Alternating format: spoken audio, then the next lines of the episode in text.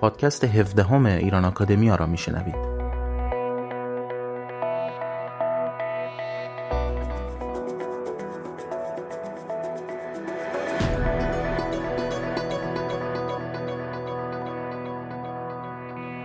سلام دوستان.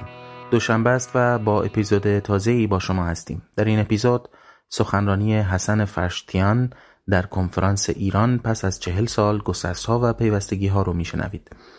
این کنفرانس از سوی ایران آکادمیا با همکاری انجمن پژواک و دانشگاه لیدن در هلند در 11 ژانویه 2019 برگزار شد.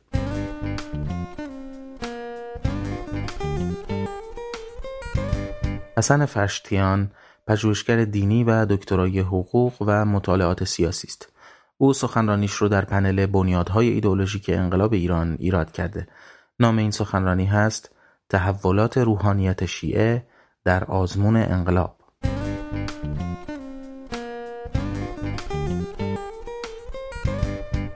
یادآوری می کنم که لینک های این سخنرانی و سایر لینک های مفید در زیر پادکست آورده شدن و شما می‌تونید این پادکست رو در iTunes، Podbean و سایر اپلیکیشن های پادکست و همچنین کانال تلگرام و سایر وبسایت های ایران آکادمیا بشنوید، دنبال کنید و به اشتراک بگذارید. با همین سخنرانی رو میشنوید.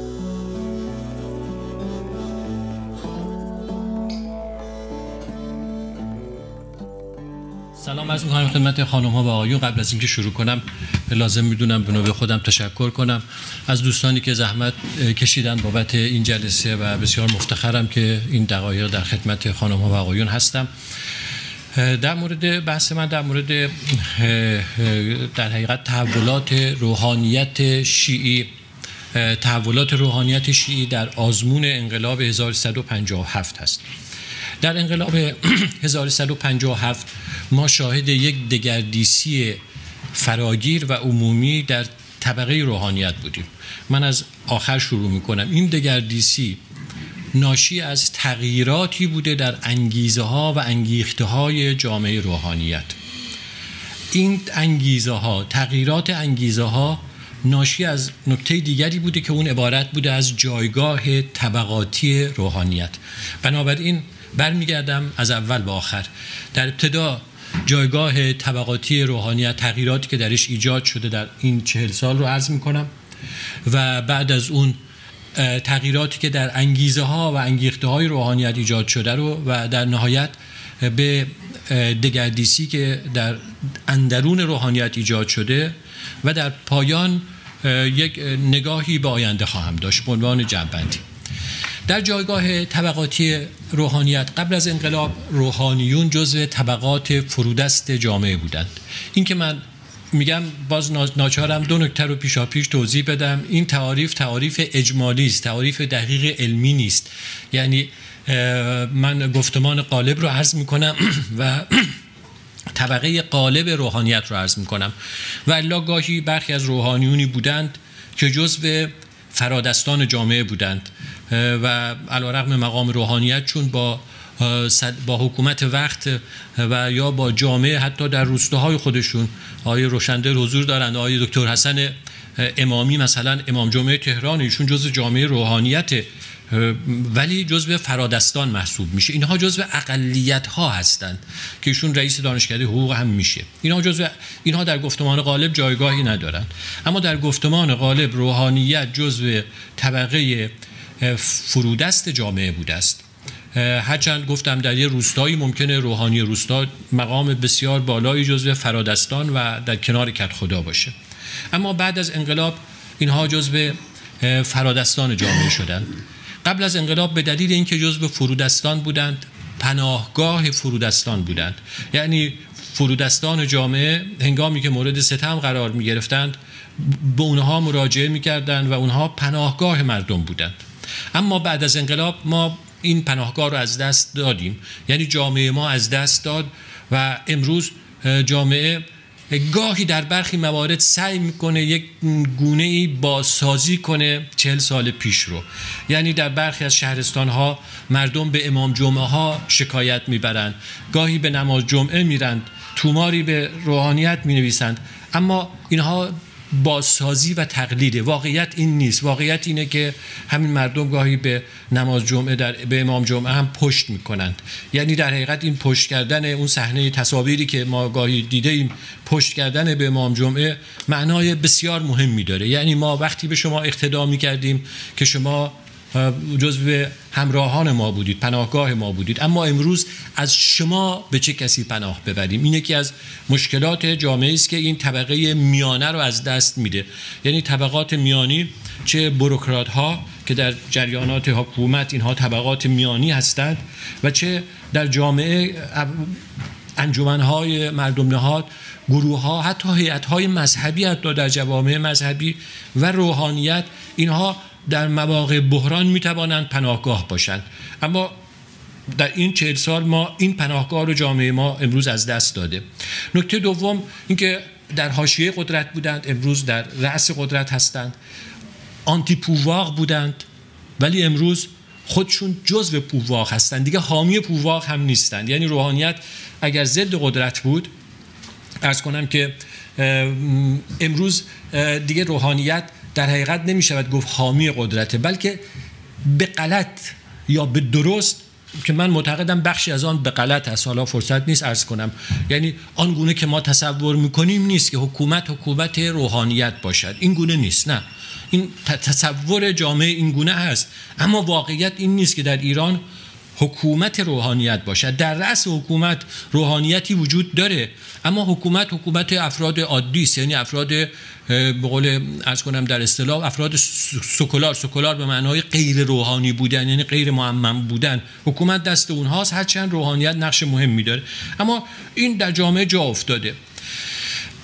به طبع همین تغییرات ما در انگیزه های روحانیت هم می‌بینیم عوض شده. در پیش از انقلاب روحانیت خود رو پاسدار حریم مرزهای سنت می‌دونست. یا سنت هایی در جامعه وجود داشت روحانیت ایستاده بود این مرزها رو نگاه می داشت اما امروز بیش از آن که روحانیت حافظ حریم مرزهای سنت باشه حافظ حریم در مرحله اول نظام است.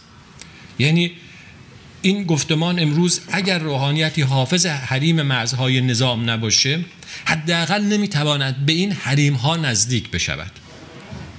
ناچار باید سکوت کنه. و در حوادثی که در مخصوصا یک دهه اخیر پیش اومده روحانیت رو ناچار کرده که امروز نه تنها حافظ مرزهای نظام باشه بلکه یواش یواش اندک اندک به سمتی میره که باید حافظ منافع خیش باشه. لذا ما گاهی شکاف هایی رو می‌بینیم. شکاف ها ناشی از همین جاست. یعنی روحانیتی که در دهه اول انقلاب به صورت جدی و مستمر و پایدار حافظ منافع نظام بود حفظ نظام رو از اوجب واجبات می‌دونست و عبور از چراغ قرمز رو حرام شرعی می‌دونست مالیات دادن رو واجب شرعی می‌دونست. اما امروز اندک اندک احساس می‌کنه باید یک مقداری صف خود رو جدا کنه و حافظ حریم خود باشه. چون حریم او در معرض خطره. امروز دیگه حریم نظام برای روحانیت شاید در درجه دوم باشه. حریم خیشتن مهمتره. یکی دیگه از انگیخته های روحانیت قبل از انقلاب شما سیر مطالعاتی روحانیت رو ببینید و سیر خروجی روحانیت رو از منبرهای روحانیت گرفته تا سخنرانی ها تا کتاب ها و مجلاتی که در حوزه علمی قوم منتشر می‌شد در پی پاسخگویی بود. پاسخگویی به چه چیزی؟ پاسخگویی به الهاد. پاسخگویی به تمدن غرب. پاسخگویی به تجدد. اینها نکاتی بود که در حقیقت روحانیت با اینها درگیر بود. در حوزه علمی قوم مجلاتی که منتشر می‌شد همه در پی پاسخگویی به اینها بودند الهاد گرفته از ماتریالیسم تا کمونیسم و غیره. و روحانیت خود رو درگیر پاسخ دادن به اینها می‌کرد. یعنی این سوال هاست که مسیر شما رو تعیین می‌کنه. این سوال هاست که صاحب سخن رو بر سر سخن میاره. این مسیر رو همیشه سوال های جامعه تعیین می‌کنه.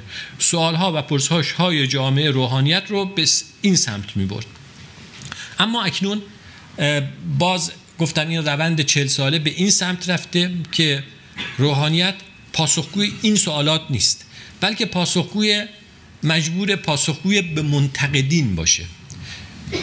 در سالهای اول ده های اول انقلاب این پاسخگویی به منتقدین نظام بود.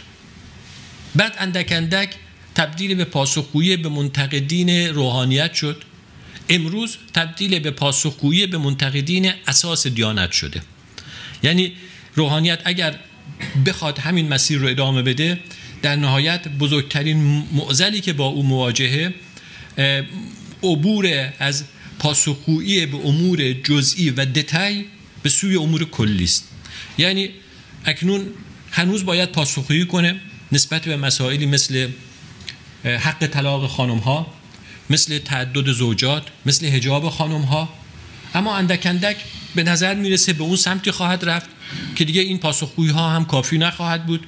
پاسخگویی باید بکنه نسبت به اصل و اساس دیانت و اصل و اساس جایگاه خود روحانیت. در مرحله سوم طبق بندی های روحانیت رو بخوام عرض کنم. در طبق بندی های پیشینی ما با جامعه روحانیت سیاسی مواجه بودیم سنتی یا سنتی ها برخی سیاسی بودند برخی غیر سیاسی. جالب این که در میان روحانیون مترقی قبل از انقلاب نیز ما هم غیر سیاسی داشتیم هم مبارز. وجه اشتراک اینها نقطه‌ای که اینها رو به هم جمع می‌کرد در روحانیون مبارز مبارزه اینها بود. مثلا من بخوام خاطره ای رو نقل کنم از قبل از انقلاب در حوزه علمی مشهد که من قبل از انقلاب در مشهد بودم.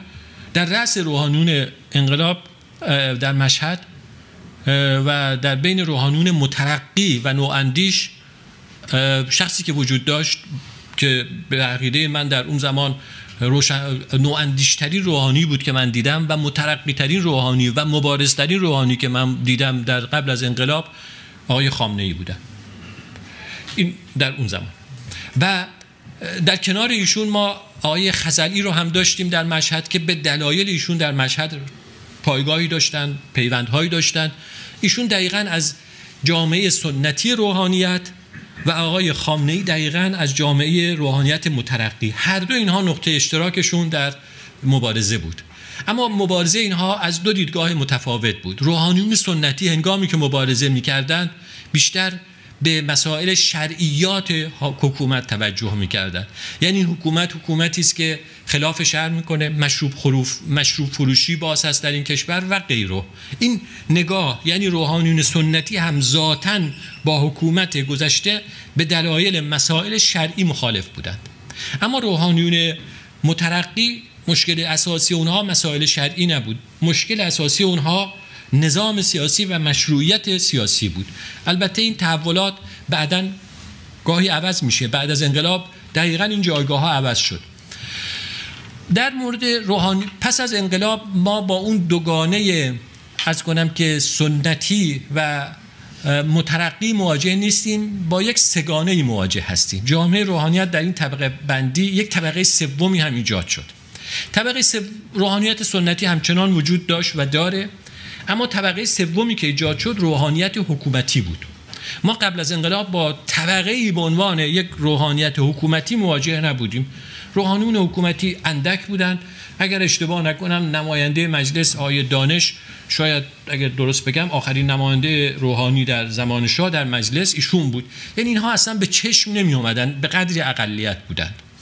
اما بعد از انقلاب ما این گروه سوم روحانیت حکومتی رو به این طبقه بندی ها اضافه شد. و اون روحانیتی که در پیش از انقلاب عنوان روحانیت مترقی محسوب می‌شد بعد از انقلاب تغییر جایگاه داد. ما این رو به عنوان روحانیت میشه گفت اصلاحگر یا به تعبیری نواندیش می‌شناسیم. قبل از انقلاب کسانی مترقی محسوب می‌شدند که به نوعی به امر مبارزه و حکومت اسلامی معتقد بودند. در مشهد ما آقای خامنه ای به دلیل نزدیکی با دکتر شریعتی و به دلیل نگاهی که به یک حکومت اسلامی در آینده داشتن تحت تاثیرات سید قطب و غیره این ما رو به سمت یک روحانیت سیاسی با نگاه مترقی می برد. اما امروز دقیقا برعکس شده. یعنی روحانی مترقی و نواندیش در حوزه های علمیه اون کسی نیست که به حکومت اسلامی می اندیشد بلکه دقیقا برعکس است. آن کسی است که پایه های حکومت اسلامی رو به زیر سوال می‌بره. یعنی اون جایگاهی که در قبل بود به دلیل تغییراتی که در ابتدای عرایزم گفتم تغییر جایگاه روحانیت ما با تغییر این مفاهیم مواجه هستیم. در زمان قبل از انقلاب روحانیون مترقی همه مبارز نبودند. بخشی از روحانیون مترقی روحانیون غیر سیاسی بودند که نوگرا بودند متجدد بودند. روحانیونی که برخی از اونها در حوزه علمی قم در حقیقت صاحب نشریاتی بودند اینها جزء بخش نوگرا و متجدد حوزه محسوب می شدند که گاهی اصلا کاملا غیر سیاسی بودند. امروز هم ما همچنان با این بخش ها مواجهیم. در بخش سنتی هم تحولات عجیبی ایجاد شده. بخش سنتی که کاملا قبل از انقلاب غیر سیاسی بود. امروز بعد از انقلاب این بخش سنتی در برخی موارد سیاسی شده است. اما پنهان می کند که سیاسی است. یعنی به نوعی تقیه می کند و به نوعی چون در دهه های گذشته با شعار اینکه ما سیاسی نیستیم در حوزه علمی شعار افتخارآمیزی بود قبل از انقلاب که بنده سیاسی نیستم. یعنی بنده آدم مقدسی هستم. شما وقتی می‌گویید من سیاس... سیاسی نیستم یعنی شما محترم هستید مقدس هستید. این در جامعه روحانیت به عنوان اعتبار گفته میشه. ایشان اصلا اهل سیاست نیست. یعنی خیلی محترم و متین هست.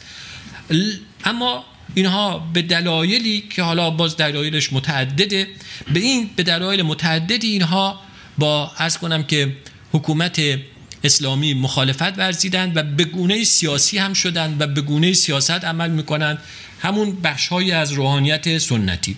اما بخشهایی از اونها میشه گفت سکوت می‌کنند که حالا در جنبندی من کم کم به جنبندی می‌رسم. الان اونجا اشاره خواهم کرد.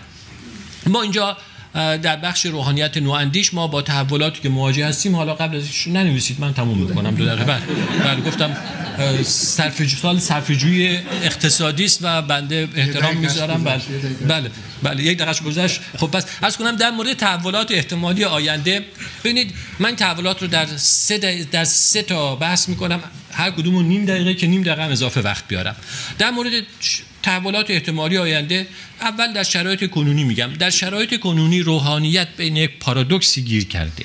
این پارادوکس عبارت است از حفظ خیش و حفظ نظام. خود رو باید حفظ کند یا خود را فدای نظام کند. این رو که شما می‌بینید در برخی موارد برخی از روحانیون مراجع گاهی مطالبی رو میگن که شک آوره این حضور این پارادوکسه. لذا ما با نقدهای موردی و خفیف مواجه هستیم. در مناطق زونهای بدون خطر یعنی مشکلی نداره گاهی نقدی می‌کنند. اما حواسشون دقیقا جمعه در زونی که خطرناکه اینها ورود پیدا نمی‌کنند. این نگرانی و دلواپسی از اینه. مورد فرض دوم در مورد فرض مراحل بحرانی و گذار. ما قاعدتا در ایران با یک ممکن است در سالهای آینده با مرحله بحران و گذار مواجه بشیم. به تناسب تشدید این بحران ما شاهد تشدید پارادوکس فوق خواهیم شد و از کنم آخرین مطلب این که در فرضی دورتر در فرض پسا جمهوری اسلامی به نظر می‌رسه جریان سنتی غیر سیاسی در حوزه غلبه پیدا می‌کنه.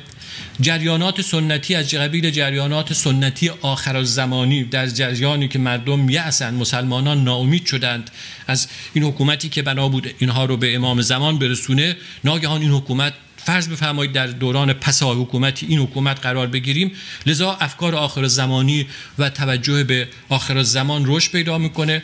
گرایشات رفرمیستی رشد پیدا می‌کنه. هرچند در خود حوزه یعنی گرایشات رفرمیستی و نواندیشی به دلیل اون فضای باز در خود حوزه رشد خواهد پیدا کرد و طبیعتا در پایان اون جریانات اسلامی سیاسی به صورت مقطعی پایین خواهند آمد. البته در دههای بعد ممکنه دو مرتبه اینها بروز پیدا کنند. ممنونم.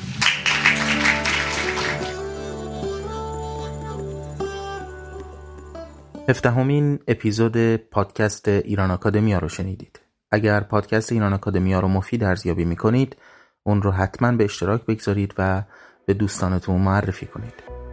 تا دوشنبه دیگر و اپیزودی تازه بدرود